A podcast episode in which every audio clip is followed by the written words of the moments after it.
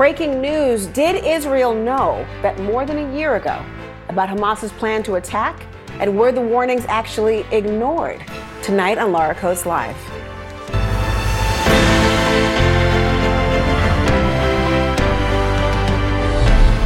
You know, when I actually first heard about this story, I'm going to tell you, I had to actually read it twice because I thought, there's no way that this is right. Is it? I mean, are you telling me, all of us, that it's possible that Israel was aware that Hamas planned to attack Israel? Well, let me just change the word here because aware aware seems to make it feel like it was just an inkling that they may have had a hint something may be coming. But the New York Times is reporting tonight that it wasn't an inkling. It was a 40 page battle plan, and they had it more than a year ago, a year before terrorists slaughtered some 1,200 men, women, and children and took more than 200 people hostage.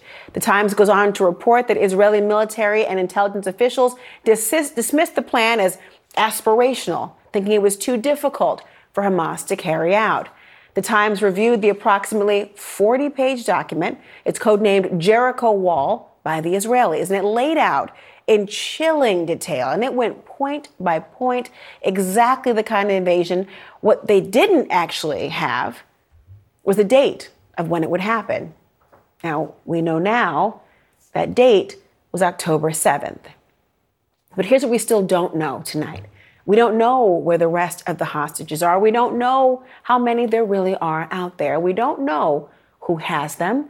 And we don't know what happens if or when the truce will end, and then what happens next. You know, time is running out. We don't know if in just about what 59 minutes the truce will extend or the fighting will resume. We're literally sitting here waiting minute by minute for those answers. But when Hamas is unable to release any more women and children alive, the understanding is that Israel will relaunch its military campaign, and the military wing of Hamas is calling for its forces to remain on what they're calling high combat readiness. So, what happens next? And there is breaking news tonight, right now. The IDF saying that Israel has intercepted one rocket that was launched from the Gaza Strip. Joining me now, CNN Chief National Security Correspondent Alex Marquardt and Foreign Policy Analyst Barak Ravid. Alex, first of all, as we're talking about this and wondering when the truce will end and if it will and what might happen 59 minutes from now or so, what are we learning right now? Well, a troubling development for this extremely fragile mm. pause that has been in place for the past seven days. We've been waiting all day to hear whether Hamas would present Israel with another list of hostages they plan to release tomorrow. Instead, what we are seeing, uh, what we are hearing, and what we are learning is that uh, Israel has now intercepted one rocket that was fired recently, just moments ago, from uh, the Gaza Strip. It was intercepted by Israel's aerial defense.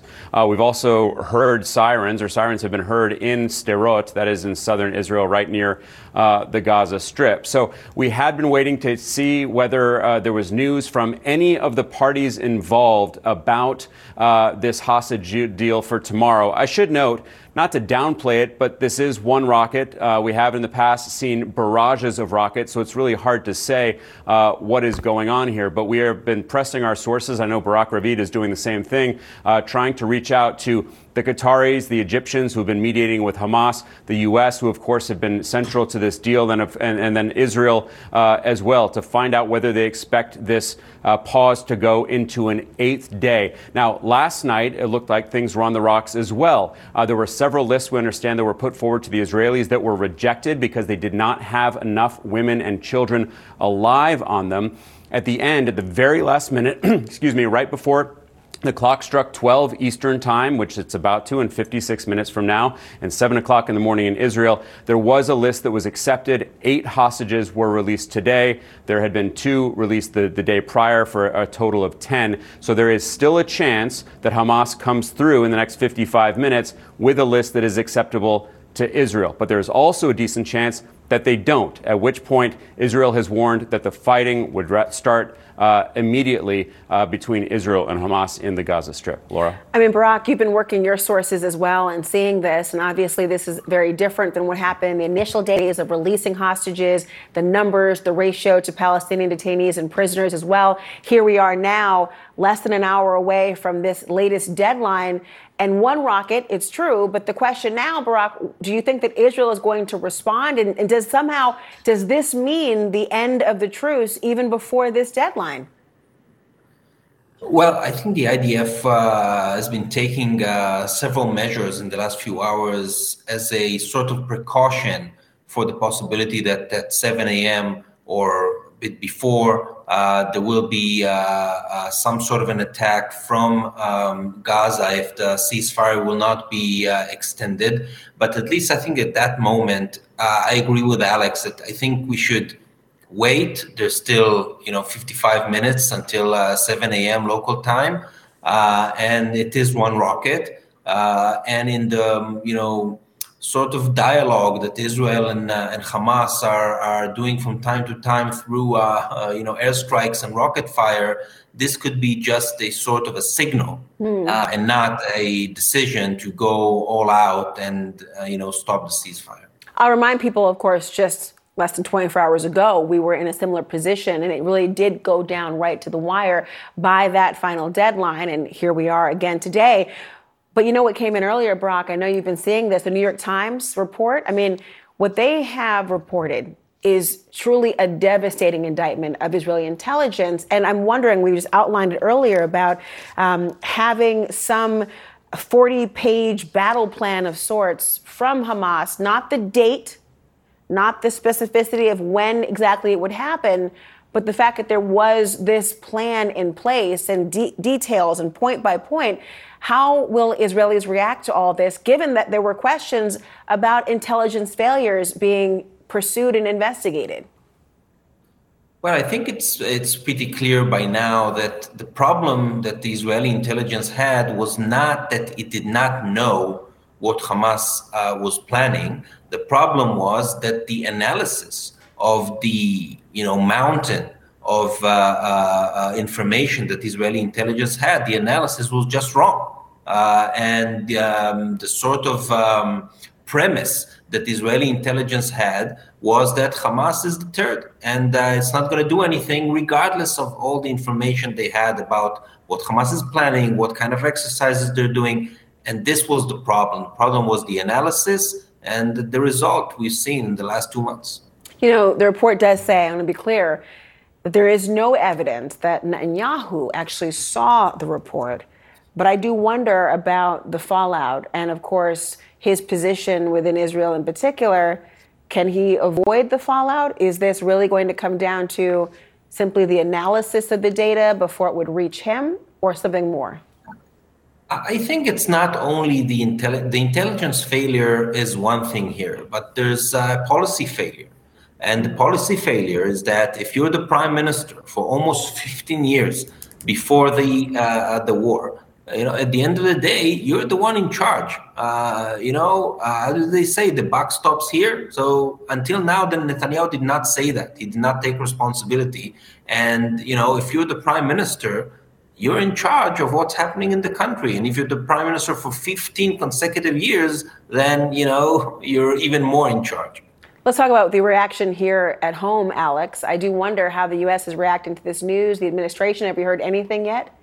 Well, no, not yet. The, the, administration had said in the wake of October 7th that there was no indication uh, that that, that these attacks were coming.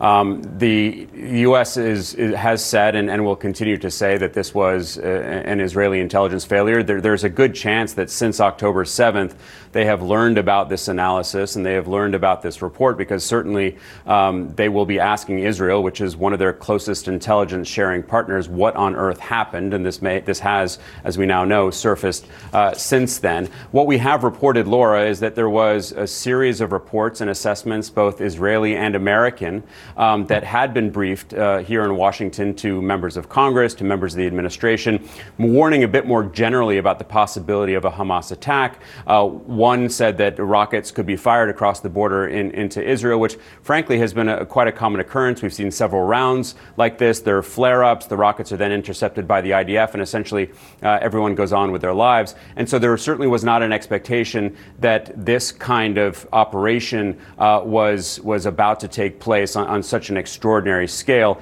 Um, the, the U.S. does not have a lot of visibility by themselves into Gaza and, and into Hamas. They rely a lot on the Israeli, uh, the various uh, Israeli intelligence agencies, uh, and so what uh, the administration has said both publicly and privately is is this really was uh, an Israeli intelligence failure, and, and, they do expect there to be repercussions uh, for the heads of those different agencies. Laura, Alex Marquardt, Barak Ravid, we shall see what comes next. Perhaps the luxury of an analysis is something that we can't look at when you have the ongoing issues of today. Thank you both. I want to bring in CNN military analyst and retired Air Force Colonel Cedric Leighton, also CNN National Security Advisor Peter Bergen. Colonel Leighton, let me begin with you here because I, we know now from the breaking news that there has been a rocket. It's been launched from Gaza. We know it's one. It was intercepted by the IDF. But is this what you would expect for a resumption of fighting, or is this, as Barak no- uh, noted earlier, a signal as opposed to maybe um, a, a stopping of that pause? Yeah, Laura, good evening. I think that uh, it's, it's more like what Barak has said because, uh, you know, it's just one rocket. Uh, and uh, it was intercepted by the IDF. It's a signal that Hamas is ready to fight if it needs to fight. Uh, and it was a warning to Israel. Uh, but of course, the Israelis responded by knocking that uh, that missile down. Uh, so at the moment, we're in the warning and signaling stage of this. it could go any in any direction, but at the moment, I would say, Laura, uh, we're in that phase where we're waiting for something to happen in terms of let's get uh, you know let's get this uh, truce extended or not. Uh, but in this particular case, I think they're they're hoping for an extension on the Hamas side as well for their reasons. Uh, but at this point, that's where it, where it stands in my view. I want to talk about this New York Times reporting because we have seen it, and and the New York Times report suggests that this was not vague intelligence. I want to just read for both of you a, small part of this reporting tonight that we have obtained. It says Hamas followed the blueprint with shocking precision. The document called for a barrage of rockets at the outset of the attack, drones to knock out the security mm. cameras, and automated machine guns along the border, and gunmen to pour into Israel en masse in paragliders, on motorcycles, and on foot all of which happened on October 7th. Before I get to you, Peter, I want to ask you militarily and in terms of your intelligence background, Colonel Leighton, how could they have dismissed this threat? Yeah, it, it is shocking when you read it in these stark terms, Laura. You know, when you look at all the different aspects of this, it was very clear, uh, in retrospect at least, that the planning that Hamas was undergoing was extensively thorough. And then the report continues to say uh, that Hamas conducted an exercise, a major exercise, which was intercepted by Israeli intelligence. The communications surrounding that were intercepted by a unit known as Unit 8200, which is kind of equivalent to the NSA. And they were able to at least determine that this exercise followed the outlines of this Jericho Wall plan. And that very fact would be an indicator under normal circumstances that Hamas was serious, that Hamas was getting ready to do something like this. You never, ever put on an exercise with such precision if you're not going to actually do uh, what you practice in that exercise. Peter, I mean, there's reporting, it claims that Israel not only perhaps ignored the initial intelligence from a year ago.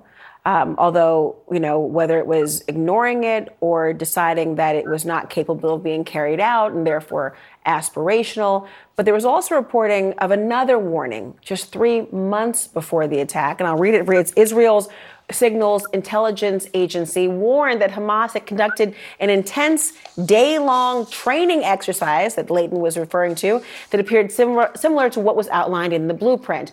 But a colonel in the Gaza division brushed off her concerns. Now, frankly, this could have been a kind of intelligence coup for Israel, right? Instead, rather than perhaps deterring, if that was possible, there was more than 1,200 Israeli lives lost. Why do you think they were potentially dismissive of this as aspirational?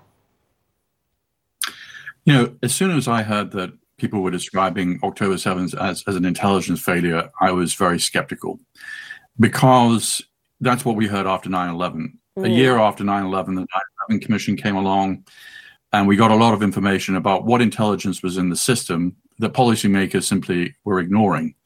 And the CIA provided plenty of strategic warning, not to the detail of, that we're seeing in this case, uh, that Al Qaeda was planning something in the spring and summer of 2001.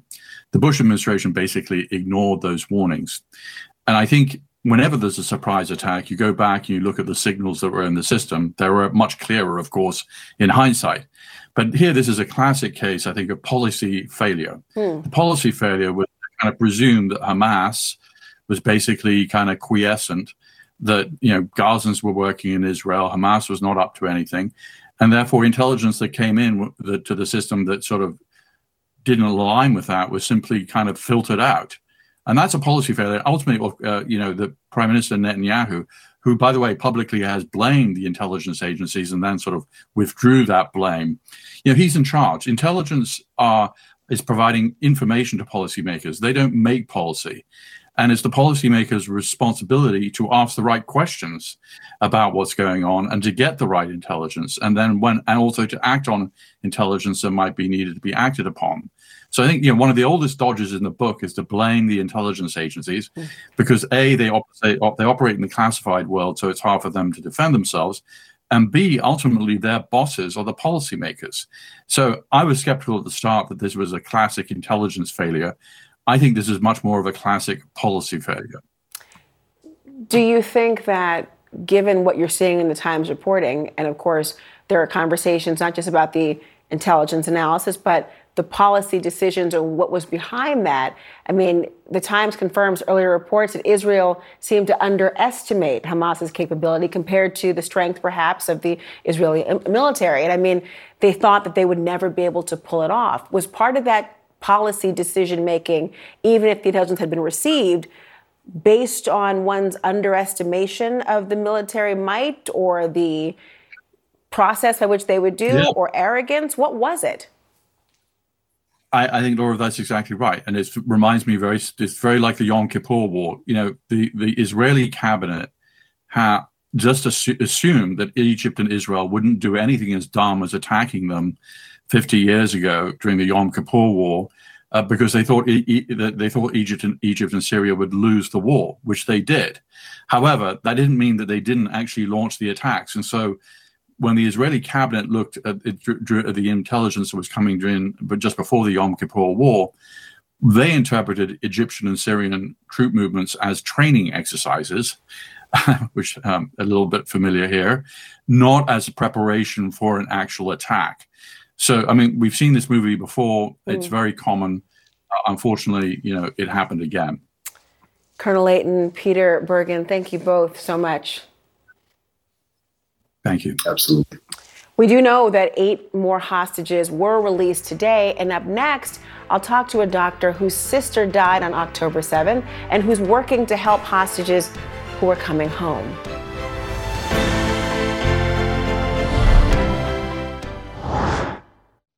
We all do things our own way. And since the way that each of us sleeps is unique, you need a bed that fits you just the right way. Sleep Number smart beds make your sleep experience as individual as you are, using cutting-edge technology to give you effortless, high-quality sleep every night. JD Power ranks Sleep Number number 1 in customer satisfaction with mattresses purchased in-store. And now during Sleep Number's President's Day sale, save 50% on the Sleep Number limited edition smart bed plus special financing for a limited time. For JD Power 2023 award information, visit jdpower.com/awards. Only at Sleep Number stores or sleepnumber.com. See store for details. I'm Dr. Sanjay Gupta, CNN's chief medical correspondent. This week on Chasing Life, I sit down with Giles Yeo. It is a problem of our brain influencing the hunger. So, hunger is a brain scenario, even though the feeling of hunger comes from your stomach. It's a very new and provocative way of thinking about a condition that impacts more than 40% of Americans. But the thing is, this approach could have big consequences for the way that we treat obesity. Listen to Chasing Life, wherever you get your podcasts. Breaking news. The IDF aerial defense system intercepted on one rocket launched from the Gaza Strip just over an hour before the truce is set to expire at any moment. The fragile pause in fighting between Israel and Hamas could very well be shattered once again. And everything may depend on whether Hamas can locate enough hostages to release. But as more come home, life is forever changed for those whose loved ones never will. 27 year old Tamar Gutman was missing for weeks after the Hamas terror attack on October 7th until a video sadly confirmed her tragic death. Now, her sister, Dr. Adva Gutman Tirosh, is working to help others who've lost so much in the Israel Hamas war. She's here with me today, along with her friend, pediatrician, Dr. Hila Garibaldi. Doctors, I'm so glad that both of you are, are here today. It is unbelievably heartbreaking to even hear about what has happened and the personal connection even more so. And I just wonder if you can can talk about the significance of this loss and what you're feeling in a moment like this. Um, so it's it's very hard. Um, after we found out about my sister, uh, they found the body after that, and um, we had a funeral and we set the Shiva, you know, the Jewish tradition of seven days of mourning. And we decided as a family that we still, in the name of my sister and, you know, and human rights, we, we will fight for the ones that are still alive and still there and can be saved. So um, we decided to do that. Mm. And that's what I'm doing it. I'm still it's so important to think about. Um, there are hostages who have come home, and there are many hostages that are unaccounted for right now, and we don't know where they are, when they're coming home. And I wonder, particularly both of you being doctors, when you think about who is still a hostage, and the Red Cross might not be able to get to them what concerns do you feel in those moments about the care or the physical conditions they may be in? We're very worried about the about this. Um, throughout our fight to bring Tamar home, um, we've been part of the Family Forum medical team, and we met with the Red Cross and other organizations several times. There are hostages that have serious medical conditions and need their medical uh, um, their medicine on a daily basis. We gave the list of medication to the Red Cross. We begged them to make sure that the hostages will get the medical aid they need, they deserve. Um, and as far as we know, it didn't happen. Just several days ago, one of the hostages that was released arrived in critical condition she suffers from hypothyroidism, which it's not even a disease, it's a condition. My mom has it. She needs to take one pill a day. And, and if she doesn't, there are some really dire consequences. If she doesn't, she'll be in the condition that she's at now. She's in critical condition. She arrived at the hospital with hypothermia of 82.4 Fahrenheit degrees, mm. unconscious. Things that we rarely see in the modern world. And we're fighting right now for those hostages. Adva, instead of mourning for her sister, is here yeah. fighting for others because we know time is essential. We have to get to them now. They need to get medical aid. Um, and we know that there are others that are injured and still under the capture of the Hamas. We know uh, for fact about a young boy with, you know, with his arm um, hurt and uh, other uh, gunshot wounded, and Um, we don't know if they will survive, if they survived already. You know, some of them got treatment uh, in Gaza, but not the right one, and they are suffering. One of the hostages that was released is suffering from infection and, you know, other um, problems because of the the treatment, the bad treatment that she got there. So if they some, got treatment at all, if they got, because some some of them didn't. So it's as a doctor, it's very very. Um, uh, it, it, frustrating. Yeah. Frustrating, yeah. And painful. I mean, and I wonder too, we're talking about the physical, but I'm a mom.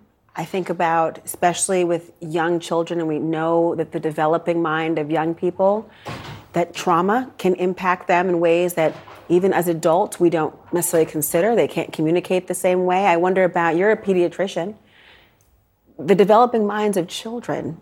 What are you concerned about here? Um, First of all, we're concerned about all the kids in Israel, not just the one affected directly by the, the massacre that happened on October 7th. Um, a couple of days ago, I talked with uh, Professor Gilat Avni, which is uh, the head of the department in Schneider's Children's Hospital, that most of the children and um, who whoever had parents arrived with them um, are uh, hospitalized and getting first medical care. And I asked her exactly your question.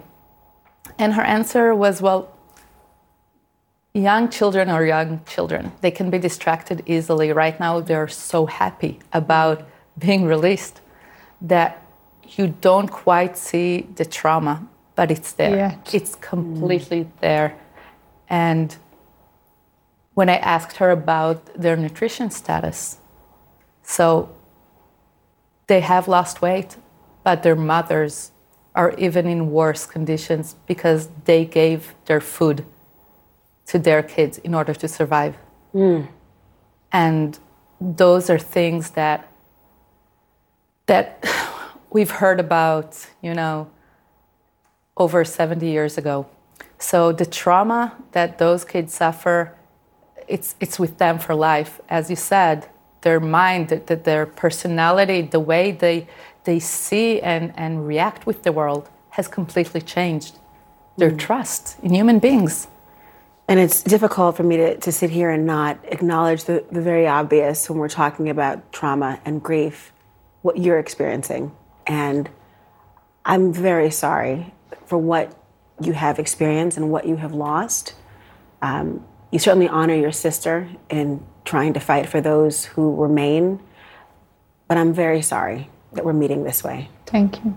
And thank both of you. I appreciate it so much. Thank you so much. Thank you. We'll be right back. You know, with all the shocking news from around the world, there's actually a case that's happening perhaps right under your nose that could have extreme implications in the looming presidential race and for the Republican frontrunner, a man by the name of Donald J. Trump. Now, you may not know what YSL is. You might not have even, even heard of someone called Young Thug, but I guarantee you the former president is thinking about this trial every day. Why? Well, because Fani Willis is trying that case, and he, young thug, is facing some of the same charges as Donald Trump. Think the RICO charges everyone's been talking about. And you know, how she does this trial could be the blueprint for how she approaches the trial against Trump. Now, the trial actually began in Atlanta on Monday after a 10 month jury selection process. Yes, you heard that right jury selection in that RICO case with all the defendants lasted 10 months. The Fulton County DA has alleged the Grammy winning rapper Young Thug, whose real name is Jeffrey Williams, is the co founder of a criminal street gang responsible for violent acts dating back 10 years. Prosecutors say that YSL, the acronym for the artist label, Young Stoner Life Records, also stands for Young Slime Life, an Atlanta based street gang affiliated with the National Bloods Gang. And the case has drawn pretty fierce criticism over prosecutors' use of rap lyrics to help buttress their case, allegedly as proof of the gang's very existence. So, will they use Trump's speeches, maybe in a similar way, try to prove the case against him? How are there any parallels? And how will they be used? We've got with us CNN legal analyst and criminal defense attorney Joey Jackson, who I'm so glad is here right now. Joey, I have been thinking about this case and I wanted to talk to you about it because a lot's been made about obviously what type of evidence might be used. But take a step back with me. Sure. A RICO case is no walk in the park for the person charged or the prosecutors to prove. It is not at all. So good to be with you, Laura. Listen, this is a big deal. Why is it a big deal? RICO case, and of course, in doing that, what they're saying is that Young Thug was the boss of this enterprise, right? Prosecutors laying out chapter and verse about a lawless, and then there's a battle of the narratives, to be clear, but from the prosecutor's perspective, they're saying that he was the head of this. Because of him, there was this lawless activity of murder, of armed robbery, of all of these things, right? Which would relate to him getting and marshaling up other people in this enterprise to do his bidding. That's their side of the story in this RICO, right? Uh, sort of grand thing that they're laying out. And in a case like this, too, they don't have to prove that he was a part of every act that a criminal enterprise did or that he said with specifics, right. you do this, you do that. He had to just head it. See, and that's why RICO is so dangerous, right? It's so powerful from a prosecutor's perspective because you do not have to establish that you orchestrated or did everything, mm-hmm. just that you were the head of the enterprise and you had all of these component parts that were working for you. Of course, the other side of the narrative is that, listen, he is a product of this community. And as a result of that, right, he's talking about, and you mentioned the rap lyrics, mm-hmm. he's rapping and doing other things that are a product of his life. He's a child of the community who was about up uplifting people, not about bringing them down. And by the way, why would he have a motivation to engage in any criminal activity given his wealth, given his stardom, and given all the wonderful things he's doing? But he's so, not rapping about rainbows and lollipops. Let's just be real about this, right? And he is, though, part of defense counsel is trying to talk about Obviously, he's rapping from an artistic point of view. The lyrics themselves are not essentially confessions of crimes committed, even going as far to try to suggest that the acronyms that are being used in different ways are really just positivity, right? That's one way you're trying to get at it and cleaning up his image. Yes. And I want to just play for everyone for a second these clips, I mean, these lyrics on one part of it. Let me get to it. It um, I want to play that they're going to use as evidence possibly. Listen to this. Last tried me, almost got popped in Lenox. Ask the cops, ask the detectives, they know all the business. Ask the cops and the detectives of all the jurisdictions. Ask the kids at school who ambition, all the missions. Gave the lawyer close to two mil, he handled all the killings. I don't know and I don't wanna know who Florence business. Of course, we saw some of the lyrics in the, in the captions there. A lot of it alluded to killings and beyond and talking about that. Now, it doesn't mean he says it's a confession. Yeah. But the prosecutors say it's part of their case against him. So I say it's nonsense. So a couple of things, right? Going back before we go forward, right? We know that this is controversial. Not that it's not uncommon because it has been done and it's been done times aplenty where rap lyrics are used. But why? Why mm. should they be? How could we have artistic expression in the form of expression where someone's relating things of their life and things of their community and make the suggestion that it's an element or has anything to do with criminality? And I think think Congress agrees because, as you know, Laura, mm-hmm. there's the RAP Act, right, which is talking about the issue of banning any use of lyrics. We also know that California, now it hasn't passed Congress yet, to be clear. We know California, where it did pass, you cannot use this in any criminal sort of uh, prosecution, meaning rap lyrics, because it is art. And so, how could you make the suggestion that because you may rap in a way that me, people may find offensive, that it has anything to do with any type of criminality? Do you think in the case of Trump, which of course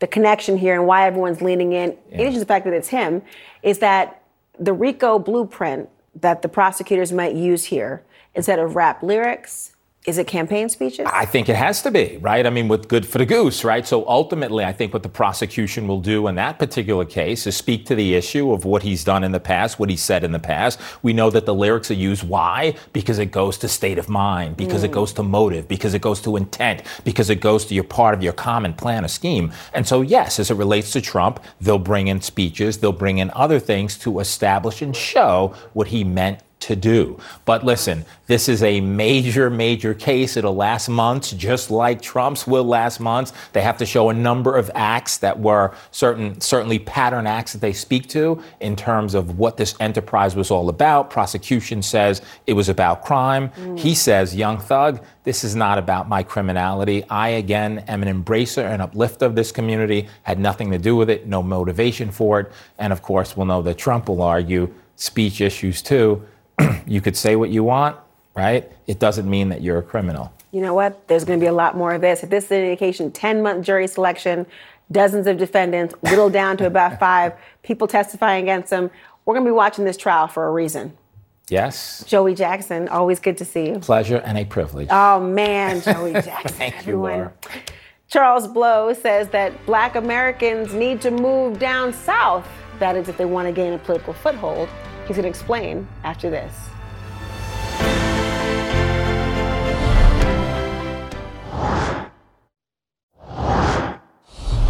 So, if President Biden hopes to win re-election in 2024, frankly, he's going to need black voters. But black voters, as you know, are not a monolith and their votes are not guaranteed. Three years ago, Biden had stronger support among black voters than he does today. I mean, look at the numbers and you'll notice that support is even growing for Trump, even if he remains well behind Biden. And of course, Trump is looking to capitalize on the numbers and even grow them. Well, my next guest has a very thought provoking thesis. You want black voters to have power? Well, it doesn't come down to who is the president, where those voters live. What if we skip over all of the pleading and the begging and the marching and the shouting and go straight to the power? During the Great Migration, about 6 million black people left the South for cities in the North and West. I suggest that black people return to the states with the highest percentages already of black people, where they can gain political power. If we're going to make a go of it, the South makes a lot of sense. New York Times columnist Charles Blow joins me now. Charles, I'm so glad to see you, and I'm so proud of the work that you are doing. So, bravo to you to even approach the issue in this way. But why is this the path to power? Well, there's multiple forms of power in America. One that I think is critical for black people and the issues that they care about is state power. Mm-hmm. The Constitution divides the power in this country into two groups. There's there's federal power and there's state power. There are no cities in the Constitution. So it's just federal and state. And many of the things that black people care most about are most controlled by the states. The criminal code is largely written at the state level, the one that you're going to interact with. Most of them are not going to be, be, you know, sending things interstate mail or whatever. You're not going to violate federal crimes most of the time. Mostly the crimes that you will be charged with are state crimes. Uh, the mass incarceration is largely predominantly a state and local issue. Most people are not locked up in federal prisons.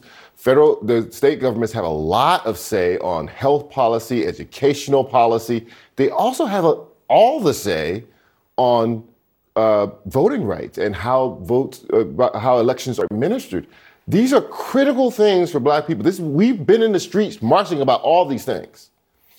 But we turn the eye to the federal government and say, why didn't you fix this? Well, no, we can fix it. You just have to fix it on a state level. But is there are there concerns about a concentration of power, you know, in th- terms of like gerrymandering, for example, when you consolidate and then you crack the power and dilute it in different ways? Is that a bigger risk if everyone's in the same area? Well, so I concentrate on state power and statewide races. Okay. For instance, if you it doesn't matter if everybody in Georgia lives in Atlanta, you can still elect the governor because that's a statewide race. You can still elect both senators, which they did, because those are statewide races. You can gerrymander to, uh, uh, for the state house, you can gerrymander for uh, the House of Representatives in DC, but it becomes harder and harder and harder to do the more black people you have in the state, which is what your, Georgia is running up against. So, if you are President Biden or former President Trump, is your strategy now to concentrate your efforts statewide in black voters in particular areas, or is it to be more expansive and think, I got to keep people spread out for the electoral college system as well? Well, I, I want to flip the question and say I concentrate on the black voters in that equation, meaning this the appeal that they make to you is they come to you at the last hour and tell you to be afraid and say, white people have basically tied. We need you to break the tie.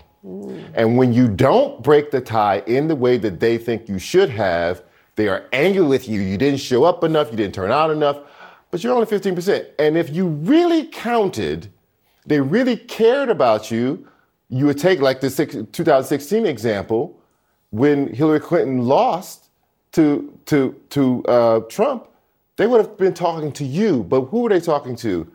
Oh, we got to win back white working class voters. White working class. We wrote. They wrote the hillbilly elegy.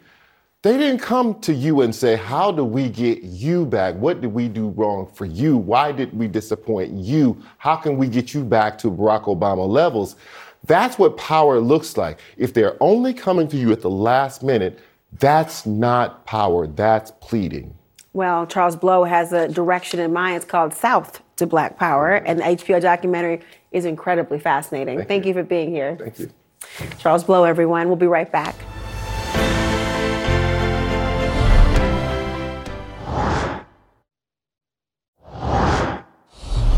Now, tomorrow's news tonight George Santos, the New York congressman who lied his way into his job, well, the job he currently holds, he is facing a likely expulsion, and it could be as early as tomorrow.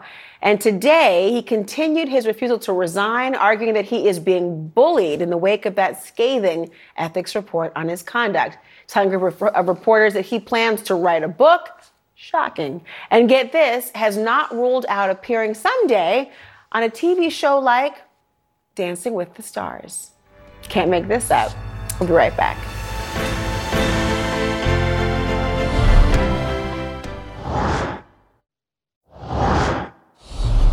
Our breaking news it's midnight, the moment the Hamas Israel truce is set to expire. But there are urgent questions that are continuing to swirl tonight in the second hour of Laura Coates Live.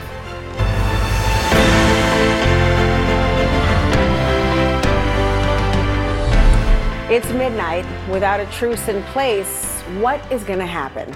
We've already had the news tonight that the IDF aerial defense system intercepted one rocket that was launched from the Gaza Strip in the last hour. That was just before the truce was set to expire. Rocket sirens were heard in the Sderot area over the past few hours. I want to go right now to CNN's Jeremy Diamond in Ashkelon, Israel, and CNN uh, Chief National Security Correspondent Alex Marquardt, who is in Washington. Jeremy, it is now the end of the deadline. We haven't heard anything about an extension of a truce from either side. What do you know? Yeah, that's right, Laura. For all intents and purposes, we believe that this truce has now expired. It was slated to expire at this very time, midnight Eastern Time, 7 a.m. local time. It is now 7.01 a.m. where I am, and there have already been in the past uh, hour, uh, not just one, but two sirens actually going off in southern Israel. There was, we know that there was at least one rocket that was intercepted as it was headed in the direction of Sderot, Israel, where uh, my team has been positioned a lot over the last several weeks. We're also now getting uh, reports of uh, rocket sirens going off in the town of Holit uh, which is in the south of Sderot, very much closer to the Kerem Shalom crossing, where, of course, we've seen over 100 hostages released. Um, over uh, the past week, many of those going through that Kerem Shalom crossing. In fact, this fragile truce that has lasted uh, seven days and appears to not be extended into an eighth day has allowed for the release of 86 Israelis, 24 foreign nationals uh, over uh, the course of those seven days. But now it appears uh, that there w- will not be additional hostages released today, at least as far as right now, Laura. We could always see some developments, some late breaking developments uh, that happen after this truce was slated to end. But as of now, if there are no more developments of that sort, we will not see additional hostages be released. And what we will see instead is a return to the fighting in the Gaza Strip. Both sides, Israel and Hamas, have made very clear that if the truce is not extended, they are both prepared to return to the fighting. Now, we did just get an IDF spokesman on the phone who said that he was uh, waiting for a government directive, but that the military stands uh, prepared for any development. That was just a couple minutes before uh, that truce was slated to expire. I did already hear uh, the noise of jets overhead, uh, which sometimes is an indication of impending bombing in Gaza. We have not heard any explosions yet, but we'll certainly keep you posted, Laura. I mean, it's heartbreaking for so many reasons to think about what could come next. And of course, as you mentioned, Alex, I want to go to you. I mean, the fact that there are no more hostages as yet being released, 80 or more, there is still so many who are in that overall tally, including men, um, including others who might we not, not, not know about. The deadline has now expired. Does that mean that we could really see these hostilities resume immediately, or is this somehow a bit of a waiting period to figure out if the diplomatic ties or discussions have truly come to an end? There are a number of reasons to be pessimistic right now, Laura. The, the, first is that all the sides have been very clear about the timing of this. This went into effect seven days ago um, at 7 a.m. local time, midnight Eastern time, and that has now elapsed. Uh, we have heard those sirens. We have heard, we have seen that rocket that was fired uh, out of the Gaza Strip and, and, and then intercepted. We should caution we don't know who fired it. It doesn't necessarily mean it was Hamas. It could have been another group. We've seen other groups firing rockets. It was a solitary rocket. So these are all. Uh, you know elements in the in the in the negative column. At the same time, it has been a remarkably quiet night in terms of the noises that we're hearing out of the different parties. And, and there really are uh, five different groups that are involved in this negotiation countries uh, plus Hamas. And I would just caution that we should probably wait to get some sort of uh, official uh, statement from, from any of them, or hopefully from several of them. Before we either declare this dead or alive, um, we are certainly all of us reaching out to our sources in the U.S. government, among the Qataris, uh, the, the, Egyptians, and the Israelis. Um, so we have yet to hear anything. But there was a hope that this would continue into an eighth day, that after seven days of these extraordinary hostage exchanges, uh, that we would see yet another day of women and children, Israeli hostages, being released by Hamas. Um, but of course, the fear is if that doesn't happen, we know that Israel has said from the highest levels, Prime Minister Netanyahu on down, that they are ready to immediately go back to the fighting. Laura? I mean, President Biden was credited by the Prime Minister Netanyahu about his role in what's happened in the last seven days. Is the White House commenting tonight at now this hour? I, have been reaching out for the past few hours, and, and they've been remarkably quiet. I, I think they will surface if, if and when they know what's going on. I would just point to last night as well. I, I mean, this is a oh, deal that has yeah. been extended day by day. And there was a moment last night around this same time, though, before midnight, when we thought that this might fall apart mm-hmm. as well. And what we then learned was that there were several lists that were put forward by Hamas that were deemed unacceptable uh, by Israel. Uh, the, the deal was that women and children alive would be uh, handed over to Israel. And what Hamas had initially proposed was seven women and children and then three bodies. That was rejected by Israel because they all had to be alive. Then there was a second list seven women and children and three elderly individuals who we believe to be men. That too was rejected. They finally settled on eight women and children who we saw released earlier uh, today on Thursday, so yesterday. Um, and the, the belief in going into these seventh and eighth days was that Hamas did know where there were more women and children, whether they were being held by Hamas, by other groups, or, or gangs or families across the Gaza Strip, but that they would probably be able to come up with another group of 10. So that's what we were waiting to, to see if that would happen today. And, and there was a reason to think that that could happen. But at the same time, Laura, that Hamas was getting very close to the end of what we believed they had in terms of women and children, mm-hmm. and then they were going to start probably negotiating for men and Israeli soldiers, at which point it was going to get a lot more complicated, and there was a belief that Hamas might start asking for a higher price. Laura? I understand we've got Jeremy Diamond. There's a statement from the IDF. What is it?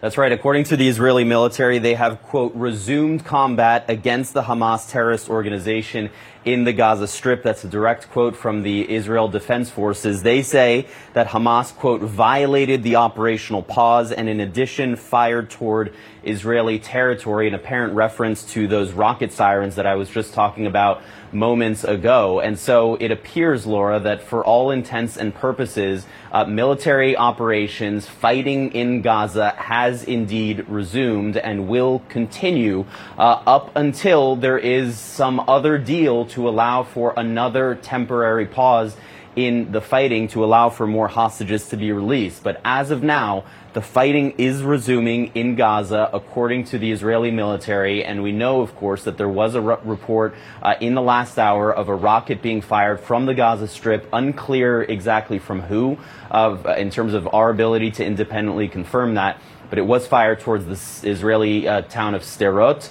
uh, and it was intercepted by the Israeli military. And now, according to the Israeli military, as a result of that, they are resuming their military operations in the Gaza Strip. And I think it's important to underscore what that could mean in terms of Israeli military operations.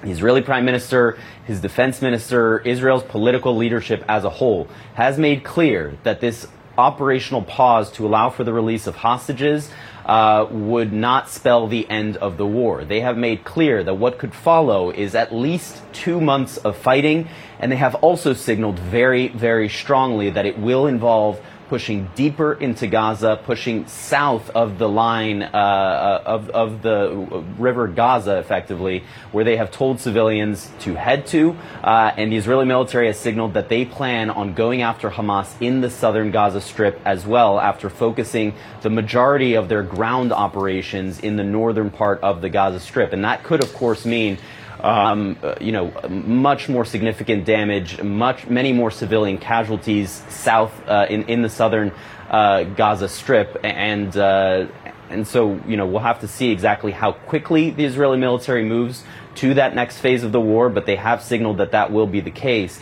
And we should also note that the Israeli prime minister has said that part of why he wants to continue the fighting is because he believes that the pressure on Hamas has worked to get them to where they were at the negotiating table in terms of the hostage release. And if indeed we are moving to a next phase of hostage release, which will involve men, which will involve Israeli soldiers, the Israeli government already knows that those will come at a higher price. And so they want to try and lower that price. And the Israeli government believes that it can lower that price in part uh, by uh, pummeling Hamas effectively uh, and pummeling them into submission at the negotiating table as well. I mean, it's hard to believe we're talking about human beings as this sort of capital of terror right now. Jeremy Diamond, Alex Marquardt will come back to you as you get more information. I want to bring in foreign policy analyst Barak Ravid. I mean, right now the IDF is saying they're going to be resuming these military operations. We don't know if negotiations are perhaps ongoing behind the scenes and they are using this in some other way, or do we? What are you expecting to see next? First, I'm sure that negotiations are still uh, uh, going on mm. and the mediators are still working with the parties. But right now, we moved from the point where negotiations were uh, taking place while there's a ceasefire to a situation where we are now negotiating under fire. And this is a situation that obviously uh, is much worse for Hamas and much better for uh, Israel.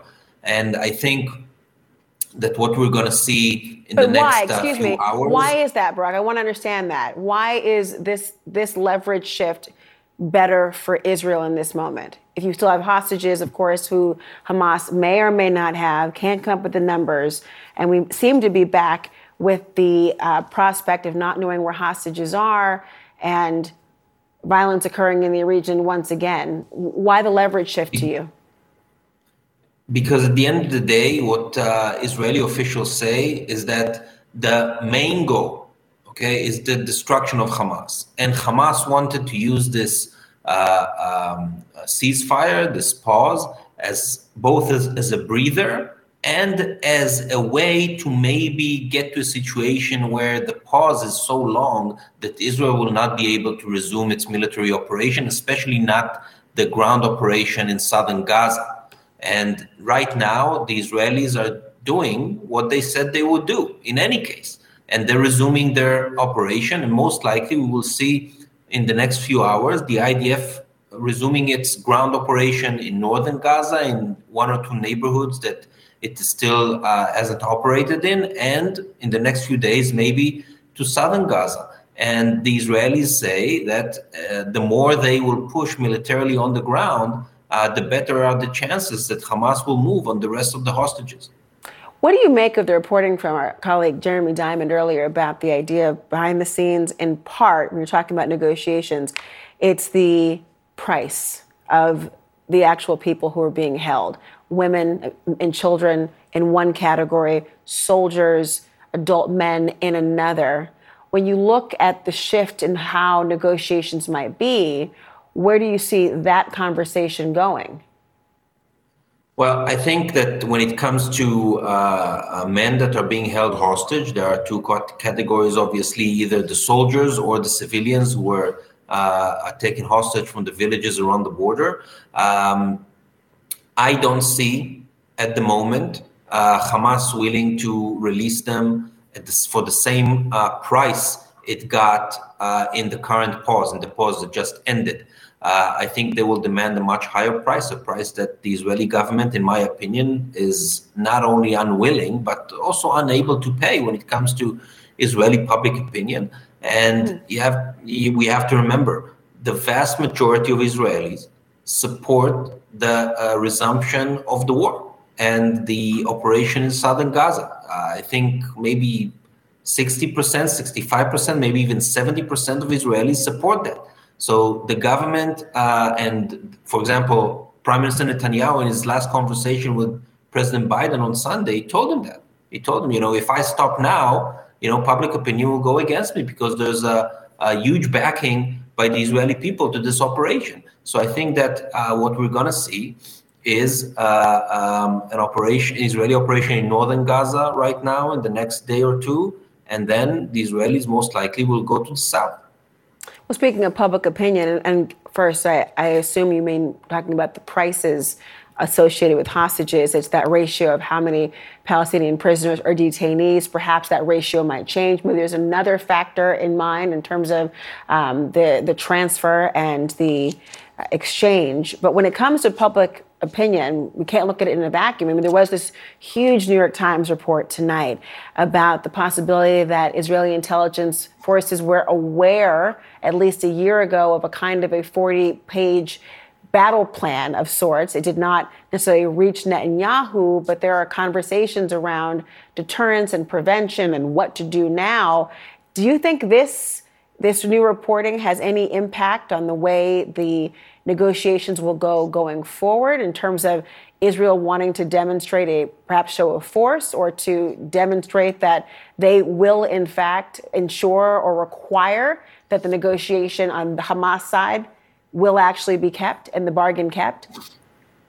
Uh, so first, I think that for for for Israelis, uh, the, the, the, reporting in the New York Times is not new because it sort it was sort of a compilation of several reports that were published by the Israeli press in the last uh, two weeks. And by the way, they're part of a war, internal war in Israel, on the narrative around the failure of the war between Prime Minister Netanyahu on the one hand, and the Israeli security services and intelligence community on the other hand, which each side trying to put out the, the parts of the story that are uh, more comfortable to them. Uh, but at the end of the day, we're looking at here at a huge intelligence failure and a huge policy failure. Uh, and both sides, neither side will be able to escape its responsibility for this. Barak Ravid, thank you so much for joining us tonight. We'll keep coming back to you as well thank and leaning on your expertise. Everyone, the IDF is saying that the Israel Hamas truce has expired and military operations have resumed in the Gaza Strip. We'll be right back with a spokesman from the IDF.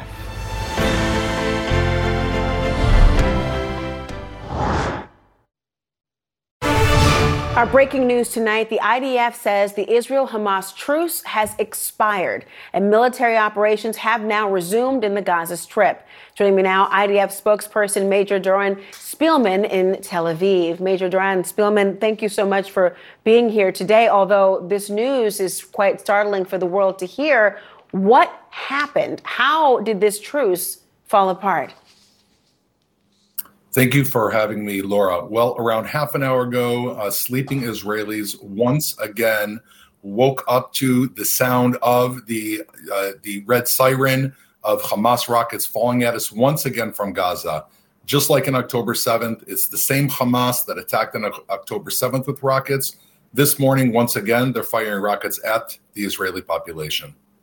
And are we clear, are you clear as to who is doing this and the why? The why, uh, again, we can go back to October 7th. Why did Hamas fire rockets at the Israeli population? Why did they cross over the border and massacre innocent civilians? It says it right there in their charter. They exist in order to destroy the state of Israel and the Jewish people. That is why they did this on October 7th. Why else would they launch rockets out of the blue again today? It just shows that it's the same Hamas, and our mission is far from being done. Has it been more than one rocket? And are there are we aware of more than one, two, three? Do we have any idea of the number at play here? So there have been multiple rockets. Uh, they've been intercepted, which shows that Hamas has moved back into an attacking position. Uh, amongst the Israeli people, we intercepted those rockets, thankfully. Otherwise, they could have fallen on communities, on cities, on kindergartens. Again, we're just now getting back to life after the tragedies of the last 55 days. Children are going back to school here. It's on Friday morning. And once again, we intercepted those and we've resumed our combat missions against Hamas in the Gaza Strip. Major Spielman, are negotiations somehow still ongoing while the military operations have restarted, or is that done now? Look, the political echelon can decide to take this, uh, you know, in whatever direction you know that they want to. That's always an option for them. They've given us the order as a military that this truce has been violated. Once again, Hamas is committing these atrocities targeting again they are not targeting troops right now these were i'm not speaking to you about a mission where they fired directly at troops these were targeting directly towards civilians and therefore our goal has always been so that our civilians can live peacefully therefore we're back into a combat mode in order to eliminate hamas which it just shows even after days of truce days where we were able to get these hostages some of them back home. 140 of them are still stuck in those godforsaken tunnels in Gaza and even release these prisoners, their own prisoners, back. They decided once again to move into attack mode. They started this in the seventh, and here we are once again. It's the same exact Hamas. These are the people we're dealing with, Laura. So, what will come and happen to the remaining hostages now that combat missions have resumed? Are there concerns that it's going back? to around the time of October 7th, when you didn't know where the hostages were, that there was um, thoughts that they might be compromised in their safety, not knowing their condition. What happens now with respect to the remaining hostages? Listen, uh, the Israeli people are deeply concerned about our hostages. I mean, it's imagine instead of dropping your kids off at your, you know, your parents' house, you drop them off at Hamas's house, and mm. Hamas is holding a 10 month old baby, a four year old child, men and women. We don't know if they're alive or dead. I mean, these are the people that are holding the children. We have a lot more information than we have today than we had on October 7th. We've been hearing these reports coming out of Gaza, horrific reports from the people who've come home. Children, they say, as Hamas put these each of the children on a motorcycle to bring them to Gaza, they pressed their legs against the exhaust pipe of the motorcycle to sear their legs with a burn mark so that if they tried to run away in Gaza, they could quickly identify them. This is so the, the, the monstrosity of what Hamas is doing is exactly what we've been saying. Like ISIS, we're deeply concerned. However, what I can tell you is we never would have reached the hostage deal that we reached most recently if we had not operationally pressed them militarily on the battlefield. Like President Biden said, Hamas could give a damn about these people. They will only respond to pressure. We are once back again out to destroy them so that they can never commit this crime in Israel again, and along the way, bring our people home. Is there any more information about the number of hostages or who is holding them? I asked that question specifically, Major Spielman, because some of the reporting that came out, and hopefully you can illuminate um, these issues for me, indicate that perhaps it's not singularly Hamas that is keeping some of these hostages, which then, of course, means that who is having a seat at the table might not be sufficient. Do we know if there are other players, other entities in, in talks right now or who are holding hostages that need to be addressed as well? The talks are with Hamas, and I'll tell you why. In the same way that Hamas and Hezbollah and the Houthis in Yemen are proxies of Iran, this state sponsor of terror. Hamas are the rulers of the Gaza Strip. There are small break off terrorist cells. And in all of those cases, they are proxies of Hamas. Hamas called the shots in the Gaza Strip. Everybody reports to them. They are the governing body of the Gaza Strip. Let's not forget all of those billions of dollars of international aid money that came into the Gaza Strip. The small amount that was not stolen by the heads of Hamas were distributed by Hamas. Everybody looks to them for responsibility. If they decide that they want to have a truce, as we've seen, they decide all of a sudden there's a truce. If they want to break a truce, it's their call. The attack on October 7th was taken, thousands of people took part, but all the calls were Hamas. And so this differentiation of the terror groups does not affect the bottom line. It is Hamas's decision to attack, take our people hostage, and it's also in their hands if they want to try to have a shredded dignity and try to let these people come back home. Major Spielman, we are reporting now that Israeli jets are in the air right now. What is Israeli targeting specifically? Just like before, we are targeting Hamas strongholds, Hamas terrorists, the, where they shot those rocket launchers. Any place that we see that there's an imminent threat against Israel, that's obviously the first priority. They can press a button right now and they can target children in Tel Aviv in Jerusalem, in the north of Israel, and in the south of Israel. And so, operationally, wherever Hamas are operating and planning these attacks, those are the first place we're, we're going. We can imagine and we know the way Hamas operates, right? We could write the script right now. Hamas right now are going underneath schools, underneath mosques, inside of hospitals, and getting their rocket launchers ready. And the reason is, is they know that we have to stop them, just like, of course, any country trying to protect their citizens would attack the terrorists. And when we do, they're going to hold up a flag. I think we should all get ready. We'll see it in the next 24 hours saying the IDF, Israel attacked a school, a mosque. We all know the, the mask is down. This is Hamas's script. They're writing. We cannot allow ourselves to fall back into their hands and believe because, of course, they're manipulating this entire situation. The notion of taking that bait is something certainly that we have seen, or the fear of doing so. But in that same vein, there has been a lot of criticism that has been directed towards those who are viewing any military strategy that might involve um, the collateral damage of civilians, knowing Hamas's MO, knowing where they place strongholds according to the intelligence and beyond. Will you continue to target those areas where civilians might be located as human shields?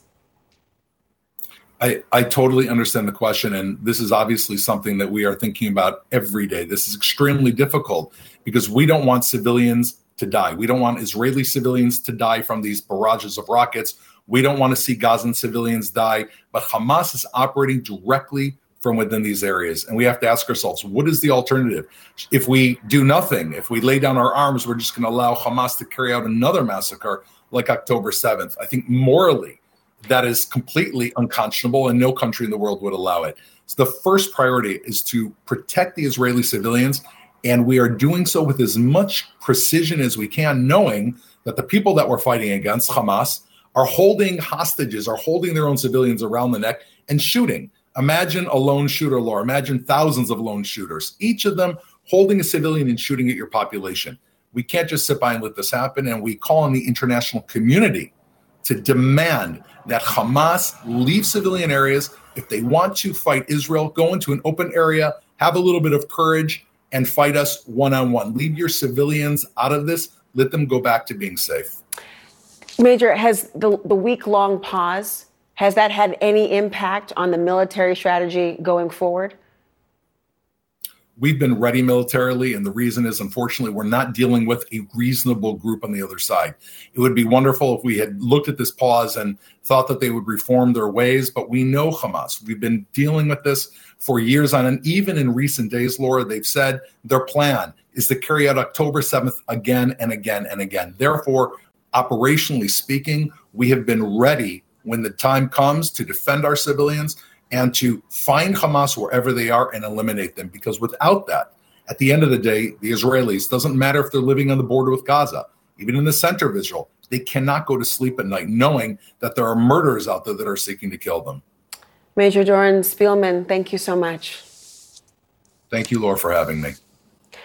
Our breaking news we're watching all the developments in the Middle East tonight, where the IDF says the Israel Hamas truce has expired. Military operations have now resumed in the Gaza Strip.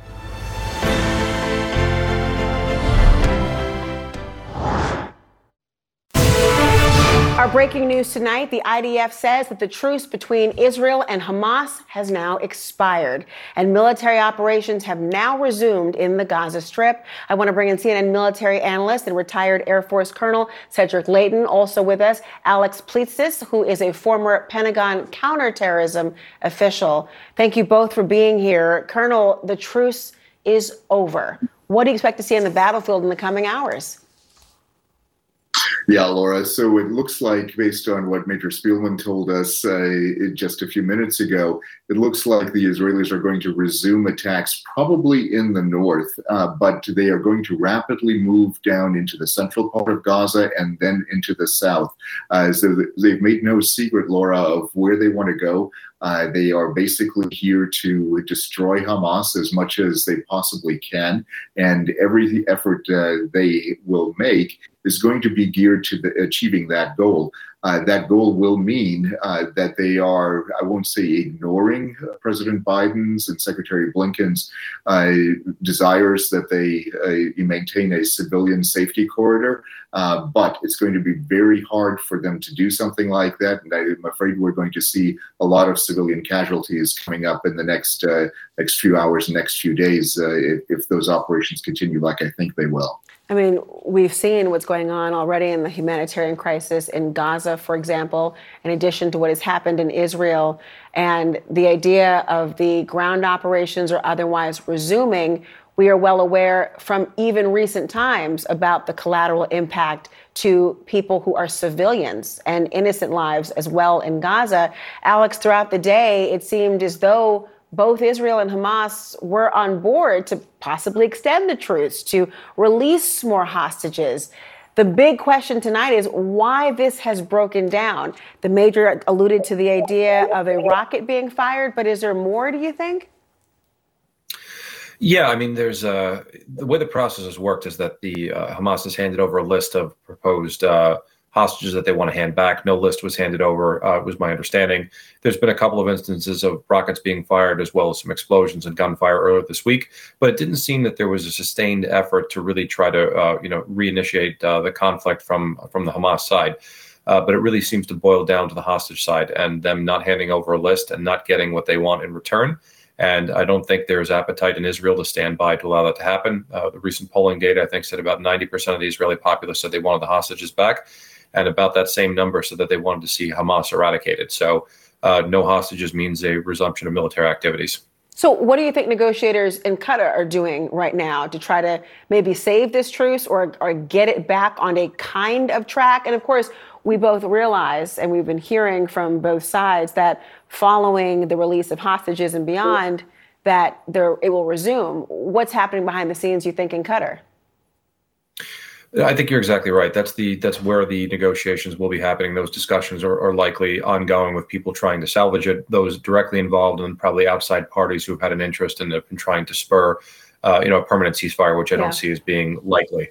So they're probably asking for you know those hostages in return. And don't forget, in recent days, we've seen you know uh, requests for proof of life for certain hostages they weren't able to find, and so we don't know as well as if the Israelis asked for specific information on hostages and it wasn't provided, and that could also be a catalyst for this. Colonel, the U.S. has been pleading with Israel to prevent the massive loss of civilian life if the fighting resumes. how will they do that and still meet their objective, as he has said, of destroying Hamas? It's going to be really difficult, Laura. And, uh, you know, as Major Spielman allu- alluded to, uh, the way in which Hamas intersperses itself throughout the population in Gaza and how they use facilities like schools, like hospitals, other civilian institutions, uh, that's going to be uh, a compounding factor in this and is going to uh, make it even more difficult for the Israelis to target these areas with precision. Uh, so they may desire the Israelis may desire to precisely attack certain areas, but it may be impossible not to hit civilians as they go after, uh, you know, certain elements of Hamas. And of course, if Israel finds uh, leadership elements of Hamas, uh, you can be pretty sure that they're going to go after those leadership elements. And I can almost assured with that same degree of certainty that those leadership elements are also interspersed within the civilian population of Gaza, wherever it may be found, whether in the north or the south.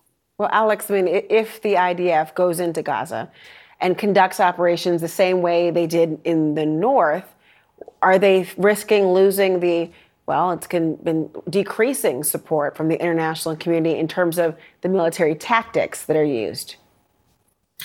Yeah, I mean, I think when we see the civilian casualties of the humanitarian situation, we've seen um, you know a decrease in support in certain cases from from countries and, and people worldwide.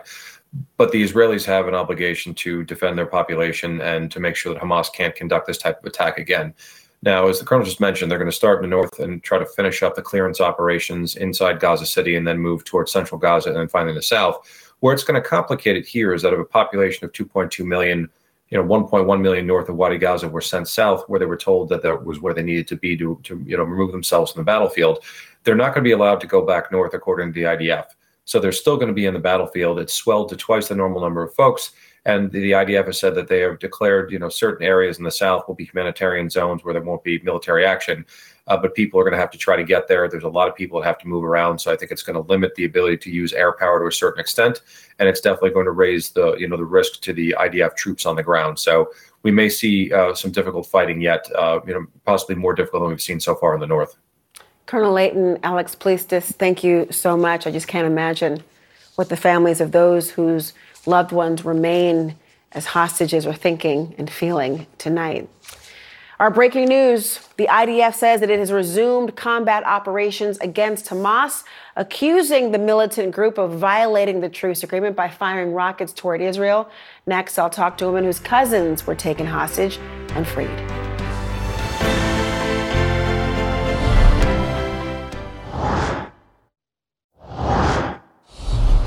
Our breaking news the IDF says that it has resumed combat operations against Hamas, accusing the militant group of violating the truce agreement by firing rockets toward Israel. But what about the hostages who remain in Gaza? And what's going to happen now that hostages are likely still there? And of course, the civilian population in Gaza who is already seeing the effects of a spiraling humanitarian crisis. I want to bring in Abby Onn. Her cousins, 12 year old Erez and 16 year old Sahar Calderon, were taken along with their father, who is still a hostage. Their family is still fighting for the rest of the hostages to come home. Abby, your cousins were returned to your family. We just talked two days ago. Thankfully, they are now home. Their father, Ophir, is still in captivity when you heard the news tonight, this morning for you, that the truce is over, are you concerned? Of course, I'm concerned. It's heartbreaking, but also not surprising. We have seen small infractions of this ceasefire along the way, not getting lists of hostages on time, the ICRC not going in, and then this morning, you know, fire toward Israel. So it makes sense, but it is, it's really disappointing.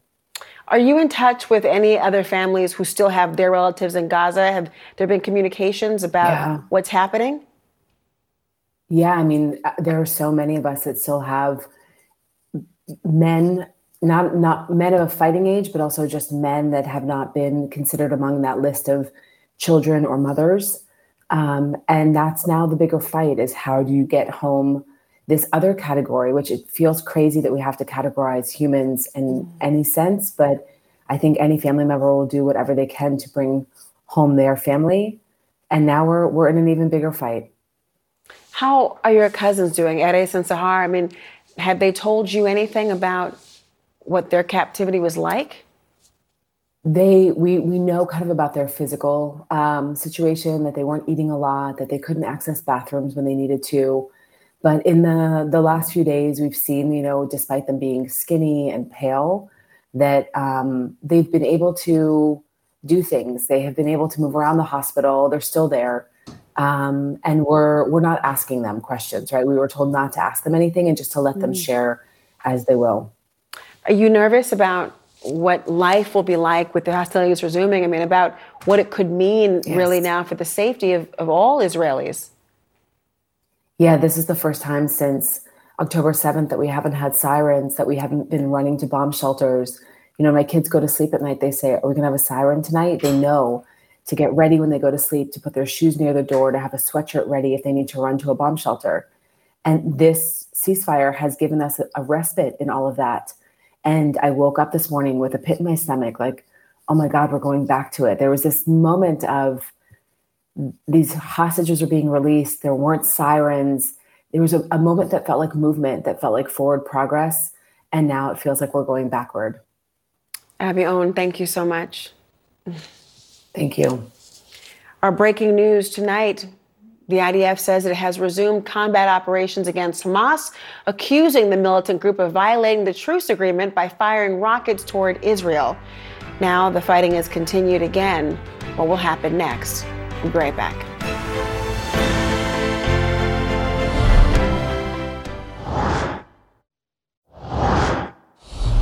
U.S. Secretary of State Antony Blinken is leaving Israel and now heading to Dubai.